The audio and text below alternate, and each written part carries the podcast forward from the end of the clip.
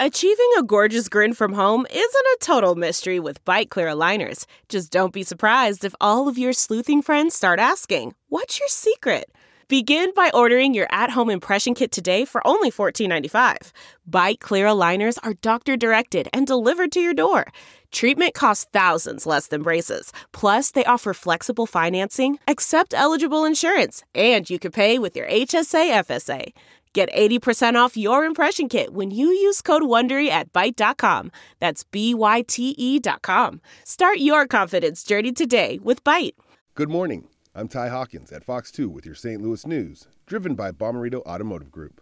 Two people are dead after an early morning fire in St. Charles County. Firefighters responded to a house call on Cedar Court near New Melle around 1:30 this morning.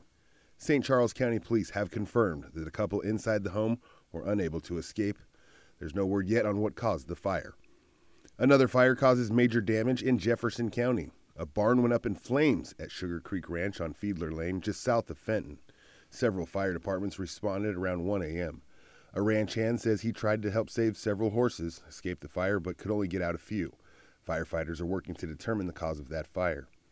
The Army Corps of Engineers says preliminary results from sampling at Jana Elementary School indicate the school is safe. They say they found no levels of radioactive contamination above normal levels caused by Mother Nature. No test numbers were provided in the results. From the Fox 2 Weather Department, today will be another warm day and possibly our last one for a while. We should see upper 70s. Tonight, that strong cold front will arrive, bringing some rain showers, followed by the coldest air of the season so far. High temperatures for Veterans Day will be in the morning, in the low 40s, with steadies or slowly falling temps into the afternoon. Cold, gusty winds will continue into Saturday when highs will reach the upper 30s.